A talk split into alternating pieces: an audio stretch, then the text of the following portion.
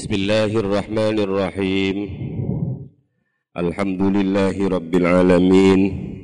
Wassalatu wassalamu ala ashrafil anbiya'i wa afdalil mursalin.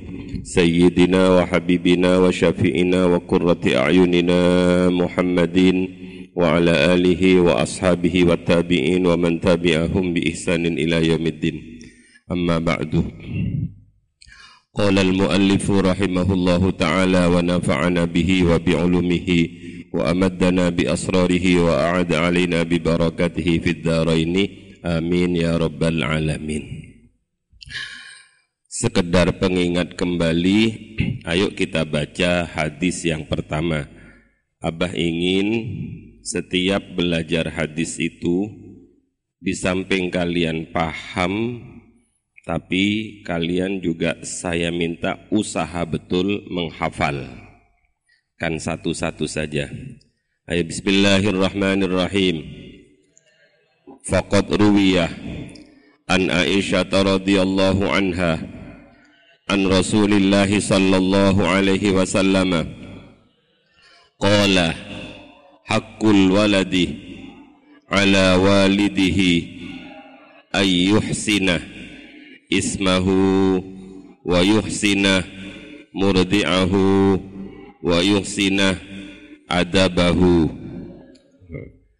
Yang terakhir kemarin belum saya jelaskan. Hak anak dari orang tua yang terakhir adalah wa ayyuhsina adabahu. Wa ayyuhsina adabahu, memperbaiki karakternya, memperbaiki akhlaknya. Inilah hadis ini diambil oleh Bahashim. Kitab ini kemudian diberi nama Adab.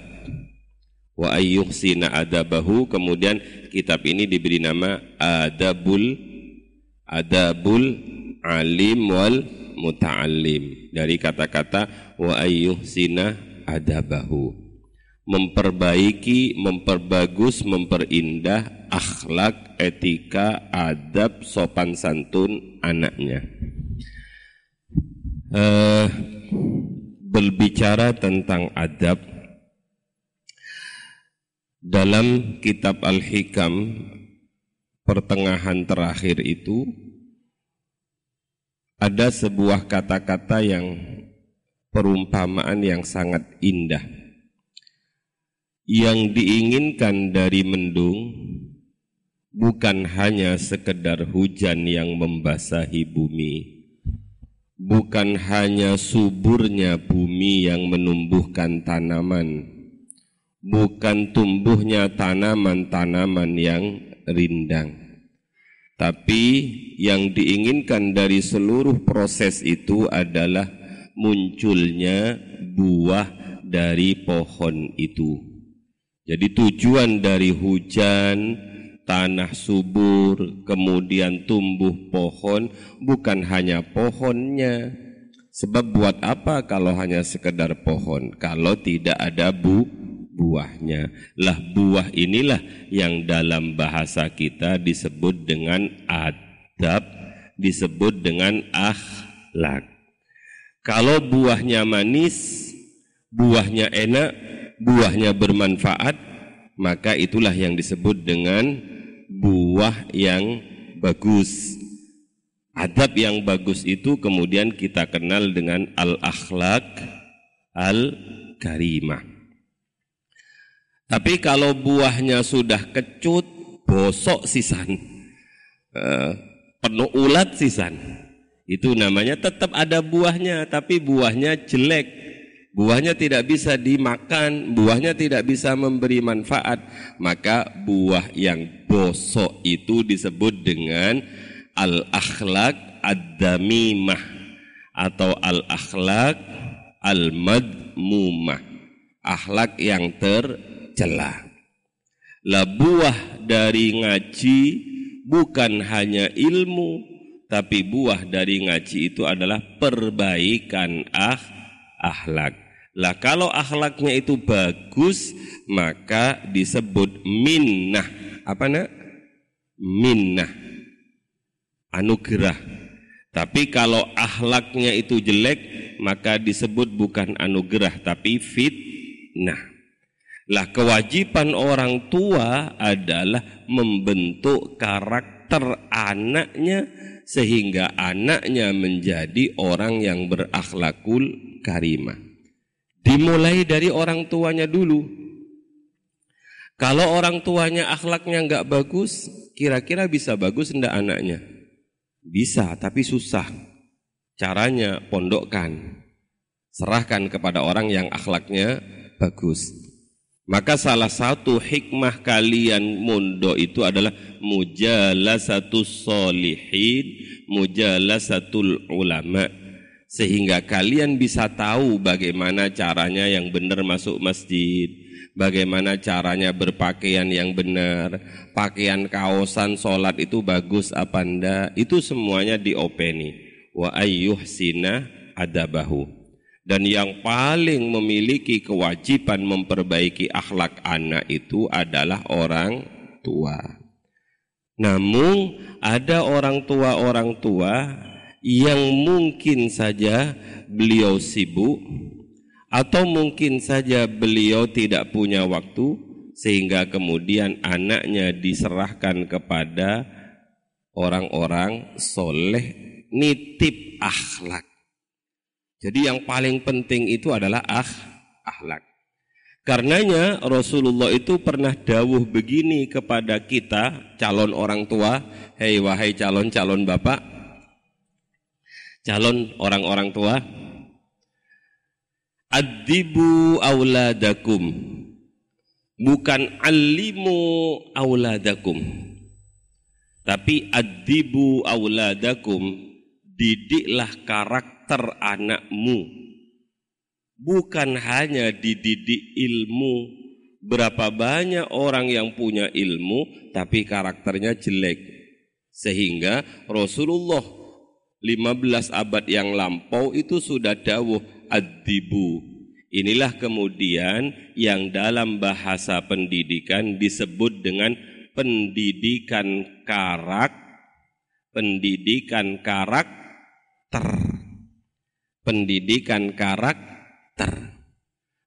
Sudah, itu urusannya gampang, urusannya orang-orang yang pendidikan itu, pendidikan karakter.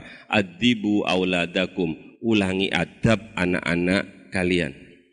Makanya mbah-mbah kita dulu, ayah-ayah kita, orang-orang tua kita ketika mondokkan anaknya itu bilang, nak, sing penting akhlakmu pada guru, akhlakmu pada kawan yang lebih tua, akhlakmu pada adik-adikmu, akhlaknya pada kiai bunyaimu. Itu yang paling mahal, itu yang paling penting. Sehingga kalau tidak punya itu, maka anak itu disebut anak yatim. Jadi ada orang punya bapak, ada orang punya ibu, tapi anak itu disebut yatim. Yatim sejati. Gimana itu? Laisal yatim mamata wa liduhu innal yatima yatimul ilmi wal adabi. Jadi orang yatim yang sebenarnya itu bukan orang yang ditinggal mati oleh orang tuanya. Tapi yatim yang sebenarnya yang harus susah, yang harus bersedih adalah ketika dia tidak punya ilmu, ketika dia tidak punya akhlak. Makanya mudah-mudahan dengan ngaji adab ini kita diparingi akhlak yang karimah dengan barokahnya penulis kitab Bahashim Ash'ari. Jadi ada yang disebut dengan husnul adab, ada yang disebut dengan su'ul adab. Dan adab itu anak-anak terbentuk melalui pembiasaan. Pembiasaan keseharian, adab itu adalah perbuatan karakter kita yang muncul tanpa dipikir.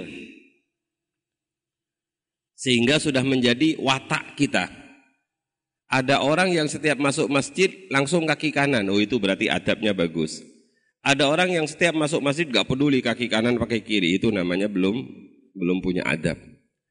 Ada anak yang ketika dia terantuk misalnya, Allah, subhanallah, astagfirullah. Tapi ada kadang-kadang orang yang ketika ketabrak batu misu, ada enggak? Nah, itu namanya karakter yang muncul dari kebiasaan. Sudah, wa ayyuhsina adabahu. Kewajiban orang tua yang harus dituntut oleh anaknya adalah mendidik anaknya memiliki akhlakul kalimah. Dan ini bisa kalau kamu kelak sebagai orang tua memberi contoh terlebih dahulu. Apa bahasanya? Lisanul hal afsahu min lisanil maqol. Memberi contoh pada anak-anakmu dengan contoh yang bagus itu lebih sukses, lebih mudah, lebih gampang berpengaruh pada anak dibandingkan hanya ngomongi tok. Ngaji nak, kamu sebagai bapak enggak ngaji. Nak jamaah, sebagai bapak nonton TV, ya enggak akan diikuti. Sudah, wa ayyuhsinah adabahu. Selanjutnya, wa ani bin Sirin lan saking Ibni Sirin radhiyallahu anhu. Ani bin Sirin, Ibnu Sirin.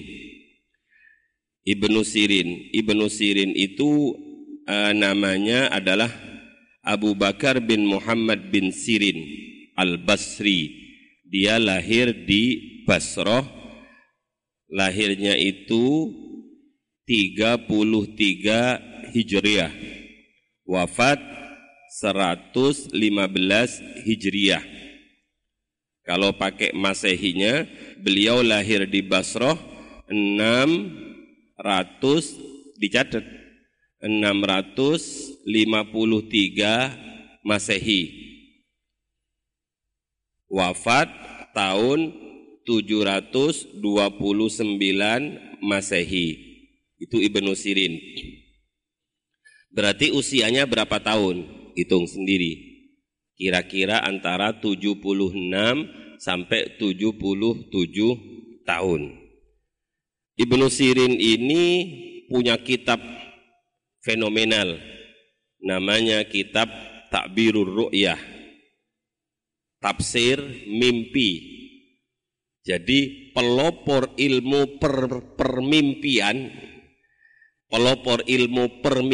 itu adalah Ibnu Sirin.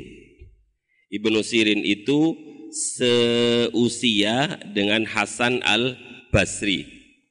Hasan Al-Basri itu ahli tasawuf, Ibnu Sirin ahli hikmah. Kalau kita ingat Ibnu Sirin ini, kita ingat dalam Al-Quran itu ada nabi yang sangat hebat dalam urusan takwil mimpi. Nabi siapa itu? Nabi Yusuf alaihis salam. Jadi kemampuan membaca takbir mimpi itu tidak diberikan oleh Allah kepada sembarang orang. Nabi yang diberi adalah Nabi Yusuf. Tabi'in yang diberi adalah Ibnu Sirin. Ada suatu saat Hasan Al-Basri itu bermimpi. Beliau enggak paham tentang mimpinya. Padahal Hasan Al-Basri itu orang hebat, karena kalau kita belajar tasawuf, jalur dari Ahlul Bait itu lewat Sayyidina Hasan dan Hussein, tapi kalau lewat luar Ahlul Bait itu jalurnya adalah Hasan Al-Basri. Hasan Al-Basri itu pernah bermimpi begini. Mimpinya Hasan Al-Basri bukan mimpi kita. Kalau mimpi kita kan dikejar ular, dikejar anjing, dikejar orang gila gitu. Hasan Al-Basri mimpi suatu saat beliau telanjang. Di dalam kandang hewan, banyak sekali hewannya. Lah ternyata apa yang dilakukan oleh Hasan Al-Basri, beliau membuat tongkat di dalam kandang itu. Begitu bangun beliau bilang, subhanallah, subhanallah. Ini mimpi apa ini artinya? Enggak paham beliau artinya, karena memang tidak diberi ilmu oleh Allah tentang permimpian. Karena Syekh Hasan Al-Basri agak sungkan tanya langsung kepada Ibnu Sirin, maka beliau meminta salah seorang kawannya, coba kamu cerita kepada Ibnu Sirin, kamu seakan-akan bermimpi begini. Siap Syekh, Berangkatlah orang itu tanya kepada Syekh Hasan, Syekh Ibnu Sirin, "Hai Ibnu Sirin, saya bermimpi begini." Bilang kepada orang yang nyuruh kamu, suruh datang sendiri. Tahu Ibnu Sirin kalau yang mimpi itu bukan orang itu. Akhirnya Hasan Al-Basri singkat cerita datang, kemudian "Assalamualaikum", "Waalaikumsalam". Langsung aja, Dek, aku takok, apa sih artinya mimpi saya itu? Lah iya, wong mau tanya mimpi kok masih lewat orang-orang. Langsung saja kan enak sih. Nggih. Begitu tanya begini. "Ya Syekh, mimpimu telanjang itu berarti kamu ini memang orang yang telanjang dari dunia. Artinya kamu sama sekali tidak punya ta'alluq terhadap dunia. Orang yang betul-betul wira'i zuhud terhadap dunia." Itu yang pertama. Terus kandang itu apa maksudnya? Kandang hewan itu. Kamu ini hidup kandang hewan itu adalah gambar dunia. Gambar dunia berarti kandang, koyok kandang. Jadi di dalam kandang itu kan macam-macam ya. Ono macan, ono kucing, ono anggora kucing ae piro iku. Ono ular, ono yang lain-lain, ono kelelawar, ono lowo dan lain sebagainya. Itu gambar dunia. Dan tongkat itu katanya Ibnu Sirin adalah kata-kata bijakmu, kata-kata hikmahmu, ilmu-ilmumu yang sangat bermanfaat dan akan dijadikan pegangan oleh orang-orang setelah kamu. Katanya Hasan Al-Basri, matur nuwun dek. Ngomong-ngomong, kamu kok tahu bahwa yang mimpi itu saya? Padahal saya nyuruh orang pura-pura bukan saya. Lah, saya tahu bukan ngeramal, tapi saya tahu orang yang bermimpi seperti ini yang cocok hanya sampean. Ya enggak ada orang yang cocok mimpi seperti ini. Kenapa? Karena orang yang hebat seperti itu hanya sampean. Kemudian rangkulan, salaman, pulanglah. Itulah Ibnu Sirin. Ibnu Sirin itu anak-anak, saya ingin menjelaskan tentang Ibnu Sirin. Ini biografi. Ibnu Sirin itu adalah orang yang sangat mulia. Kunci kemuliaannya, Ibnu Sirin itu adalah orang yang sangat takut kepada ibunya. Takut pada siapa? Takut pada siapa? Ibunya. Rata-rata kamu lebih takut sama ibu apa sama bapak? Rata-rata kamu kan takutnya sama bapak. Kenapa? Soalnya bapaknya main tek. Ibnu Sirin itu adalah orang yang sangat takut kepada ibunya, sangat memuliakan ibunya. Salah satu bukti beliau orang yang sangat memuliakan ibunya, beliau tidak pernah ngomong tinggi di depan ibunya. Wala taqul lahuma uffin. Jadi ngomong-ngomong tinggi yang sekiranya membuat hati ibunya kaget itu tidak pernah. Maka Ibnu Sirin menjadi orang yang sangat amat hebat. Itu namanya Ibnu Sirin. Terus Ibnu Sirin ini orang yang sangat disenangi oleh masyarakat. Kenapa? Karena orangnya humoris. Humoris itu adalah seneng bercanda, seneng guyon. Jadi hidupnya itu dekat dengan orang-orang. Yang kedua, sangat dekat dengan masyarakat karena Ibnu Sirin ini adalah orang yang suka menolong. Beliau seorang pedagang kain, karena beliau punya keahlian tentang kain, tapi beliau dari perdagangannya itu banyak digunakan untuk membantu kawan-kawannya yang berada di pasar. Dan salah satu kenapa beliau rajin bekerja, beliau ingin melunasi hutang ayahnya yang sudah wafat sebanyak 30.000 dirham. Jadi utang orang tuanya itu disauri oleh Ibnu Sirin. Beda dengan sekarang. Kalau sekarang kan harta warisan orang tuanya yang dihabiskan. Kalau ini nyauri utang orang tuanya. Itu namanya Ibnu Sirin. Lah, an Ibnu Sirin radhiyallahu anhu, qala. Qala dawuh sapa Ibnu Sirin. Kanu yata'allamunal huda kama yata'allamunal ilmah. Kanu onuk sopo sahabat lan tabi'in Iku yata'allamuna belajar sopo sahabat wa tabi'in, belajar sopo sahabat wa tabi'in al-huda ing golek pituduh, al-huda ing golek pituduh. Kama yata'allamuna koyo oleh belajar sopo sahabat lan tabi'in al-ilma ing golek ilmu, al-ilma ing golek ilmu. Para sahabat, para tabi'in itu fokus sekali belajar tentang sesuatu yang menjadikan mereka mendapatkan hidayah. Dalam hal ini adalah urusan adab, urusan akhlak. Sebagaimana mereka bersungguh-sungguh belajar ilmu. Makanya kalau kita ngaji kepada Abah Yai Jamal itu kan sering kita mendengar cerita-cerita kiai-kiai terdahulu, orang-orang terdahulu. Di mana orang-orang terdahulu itu misalnya ada yang mondok 33 tahun. Yang 30 tahun digunakan untuk belajar adab. Yang 3 tahun digunakan untuk belajar ilmu.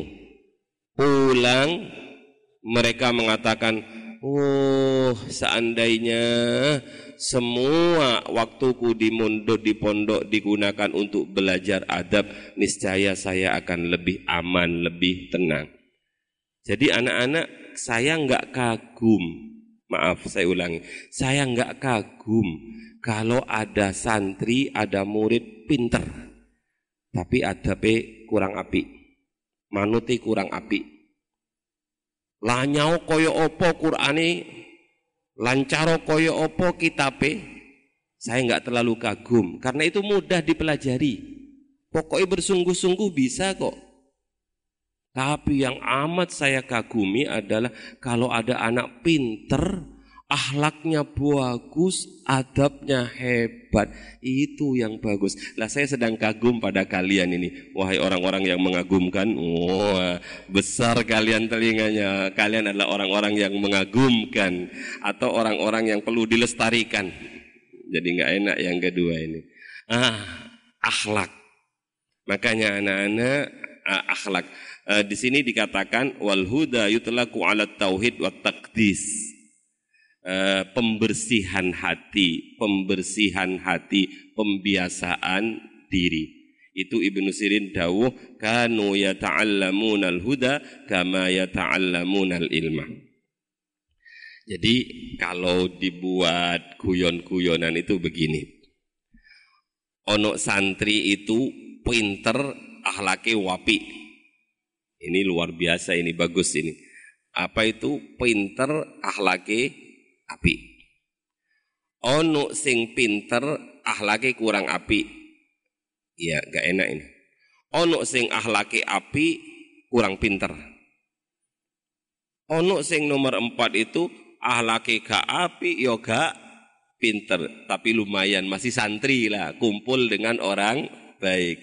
Jadi kalian kalau suruh milih-milih yang mana? Ada yang gak pinter akhlake gak api. Ada yang pinter akhlake gak api. Ada yang akhlake api gak pinter. Ada yang pinter akhlake api. Kira-kira pilih mana kamu? Pilih yang pertama. Ya pilihlah yang pertama. Memilih itu bukan diam. Orang memilih itu gimana? Kalau kamu milih barang itu gimana kamu? Ya berdiri dari tempat dudukmu kemudian dicakar-cakar, digolei. Itu namanya memilih. Memilih itu, kalau milih niku itu namanya bukan memilih, menunggu. Dan itu enggak bisa ditunggu, harus dicari. Ibnu Sirin. Terus selanjutnya. Wa anil Hasan Al-Basri sama tabi'in. Wa anil Hasan Al-Basri lan saking Hasan Al-Basri. Hasan Al-Basri wa anil Hasan Al-Basri lan saking Hasan Al-Basri. Hasan Al-Basri itu sering Abah ceritakan seorang yang luar biasa hebatnya karena Hasan Al-Basri ini secara apa ya? Nasab nempel juga kepada baginda Rasul.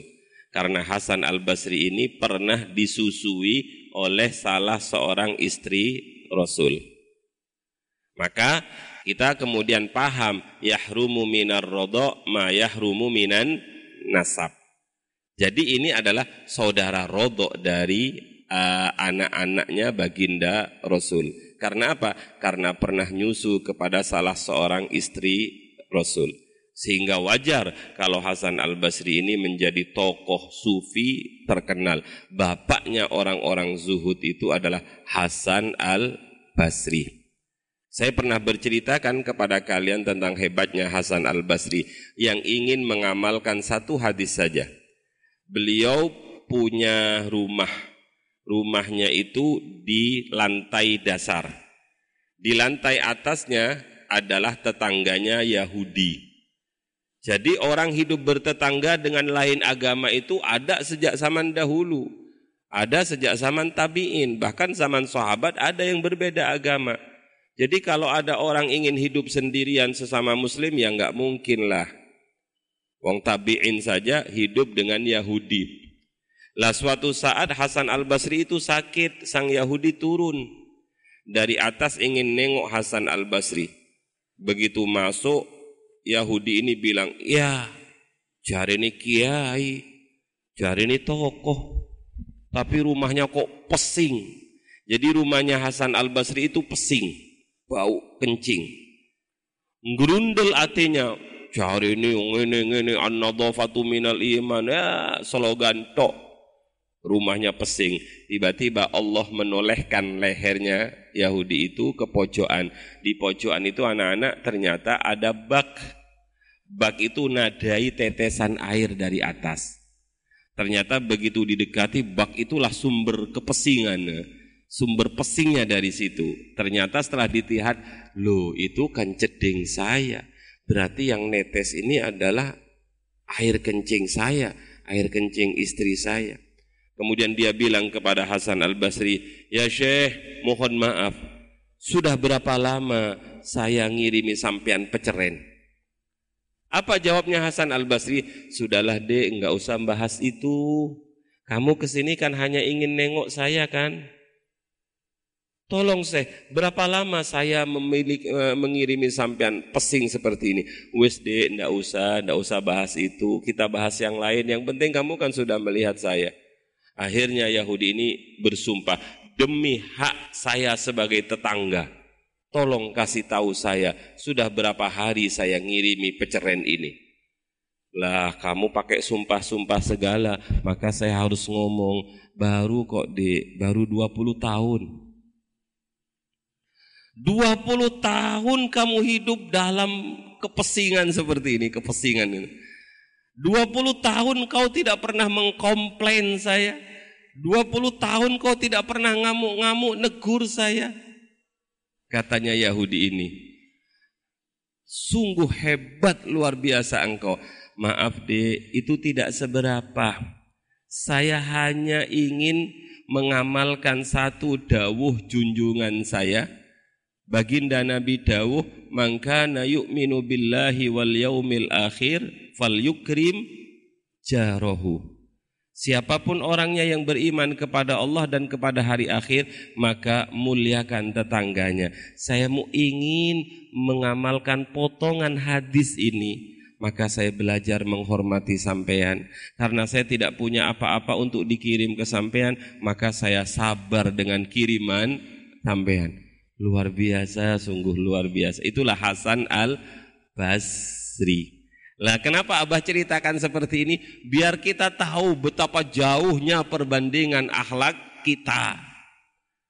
Maka ada kata-kata khairul qurun qarni, tsummal ladzina yalunahum, tsummal ladzina yalunahum. Sebaik-baiknya qurun ini adalah qurun sahabat. Tsummal ladzina yalunahum, kemudian qurun setelahnya. Siapa itu? Tabi'in. Tsummal ladzina yalunahum, kemudian tabi'in. Tabiin, habis itu sudah. Jadi jangan kamu pernah berkata saya lebih baik dibandingkan tabiin. Apanya?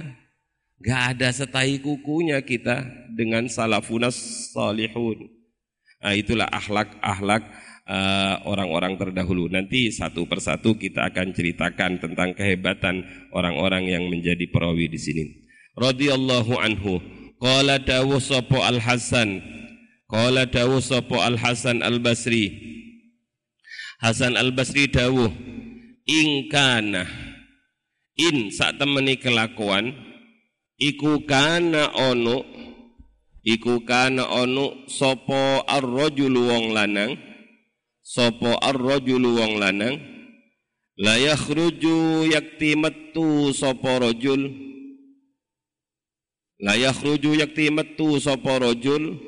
keluar dari rumahnya untuk apa? Fi adabi nafsihi, ing dalem mempelajari atau mempelajari totokrama awak dheweni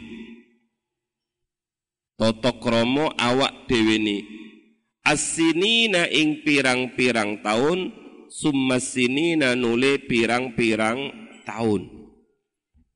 Saking pingin belajar tentang tatakrama, maka orang-orang terdahulu itu belajar akhlak itu bukan hanya setahun, bukan hanya 2 tahun. As-sinin, summas-sinin, bertahun-tahun.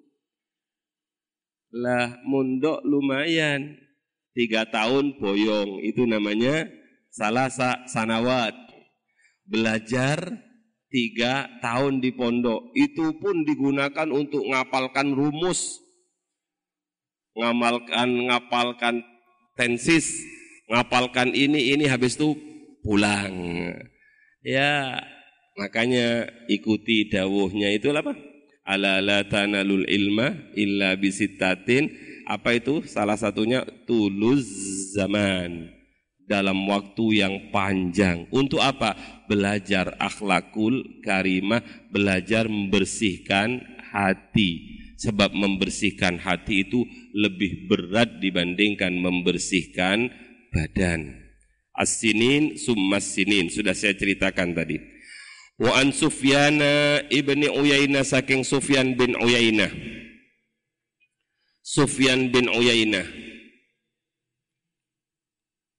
Radhiyallahu anhu. Anna Rasulullah, sa'tamani Rasulullah sallallahu alaihi wasallam, huwa iku utawi Rasulullah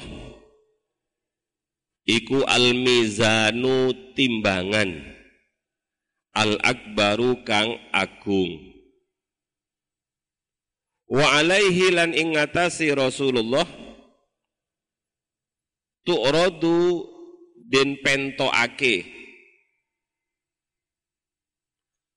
opo al-asya'u piro-piro perkoro ala khulukihi diharokati. Sebab kalau enggak diharokati bisa kamu tulis kholkihi.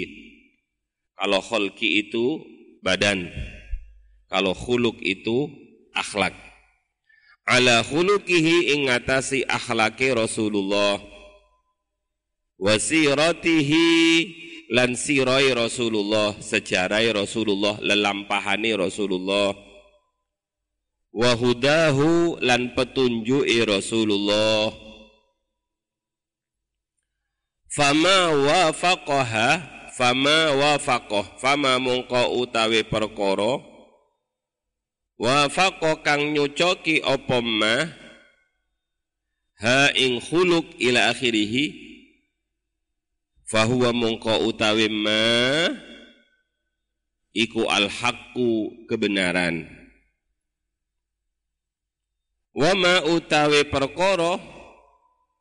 Wama utawi perkoro, khalafa kang nulayani apa ma ha ing khuluq wasira ila akhirih, fahuwa mongko iku utawi ma iku albatilu kebatilan, Siapa itu? Sufyan bin Uyainah. Itu anak dari seorang saya tadi cari-cari itu adalah anak dari seorang money changer. Apa itu? Tukang tukar mata uang. Jadi kalau kalian haji itu kan ada kalian bawa rupiah ditukarkan real. Itu ayahnya bekerja sebagai tukar mata uang. Beliau berguru kepada Amr bin Dinar. Pertemuannya dengan Amr bin Dinar itu diawali ketika ia dibawa oleh ayahnya ketemu dengan seorang alim bernama Amr bin Dinar. Kemudian anak ini disuruh oleh bapaknya membantu kiai itu. Akhirnya saya memegangkan tali keledainya Amr bin Dinar. Kemudian Amr bin Dinar mendikte saya 8 hadis. Begitu Amr bin Dinar keluar dari masjid selesai sholat, ternyata 8 hadis itu langsung hafal. Kayak kalian kan dengar langsung hafal. Cerdasnya luar biasa. Itulah kemudian beliau didoakan oleh Amr bin Dinar. Sehingga kemudian beliau menjadi orang yang sangat alim, orang yang sangat zuhud, orang yang dermawan, orang yang ahli ibadah, orang yang ahli qiyamul lail, orang yang ahli puasa, dan beliau adalah tokoh hadis ternama. Itu namanya Sufyan bin Uyainah. Ada kata-kata dari Sufyan bin Uyainah yang kemudian harus kita camkan dalam kehidupan ini. Beliau dawuh begini, anak-anakku, bukanlah disebut ulama,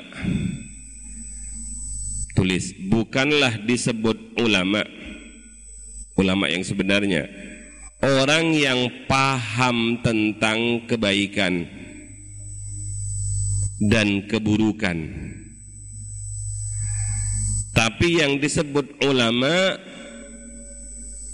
adalah orang yang paham tentang kebaikan kemudian melakukan kebaikan itu. Jadi bukan hanya koleksi, kolektor ilmu. Orang yang paham kebaikan kemudian melakukan kebaikan itu. Orang yang paham tentang kejelekan lalu ia menjauhi kejelekan itu. Itu namanya ulama. Jadi ulama itu di samping dia alim, dia juga mengamalkan ilmunya. Dia mengamalkan ilmunya. Sufyan bin Uyainah radhiyallahu anhu menyampaikan bahwa Rasulullah sallallahu alaihi wasallam itu sebagai al-mizan al-kubra. Timbangan yang besar. Timbangan yang agung.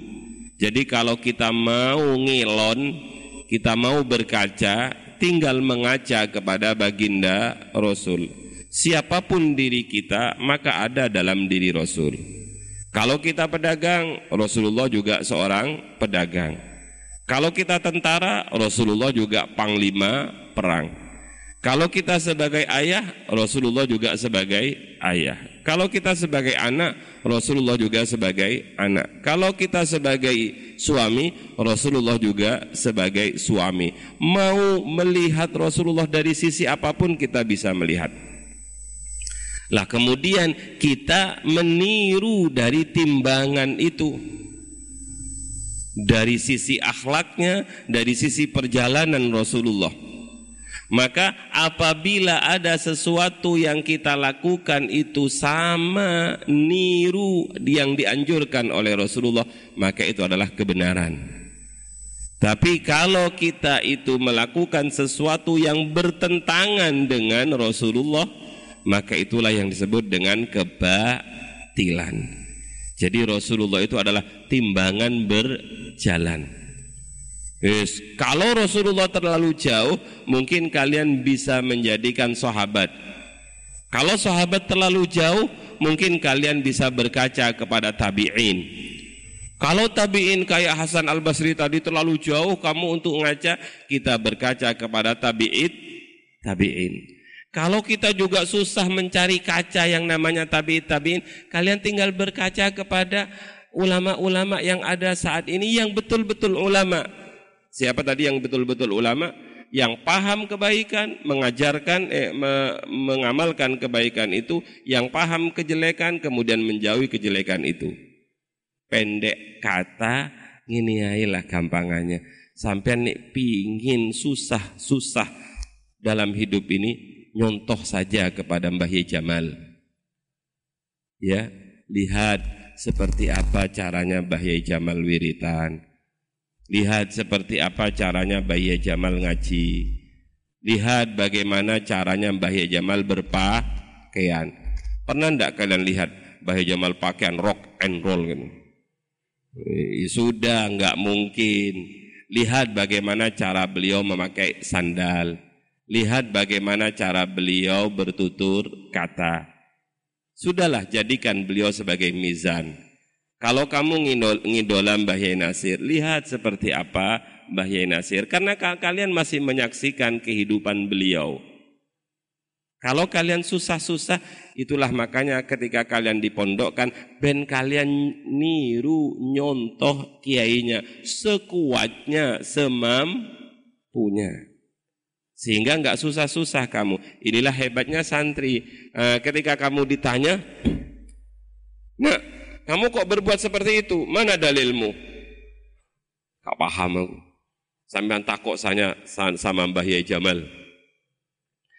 Mbah Yai Jamal melakukan itu. Wis gak apa-apa ngono-ngono, enggak ini sampean bingung. Sana tanya sama Mbah Yai Jamal. Mbah Yai Jamal ditanyakan, "Mbah Yai, sampean kok ngoten?" "Ya, saya dapat dari guru saya Mbah Fatah."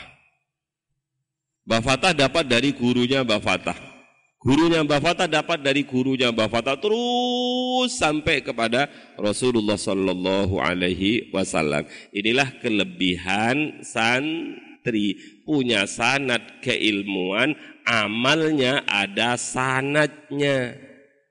Amalnya ada rantai-rantainya, dan rantai-rantainya itu ke Rasulullah sallallahu alaihi wasallam.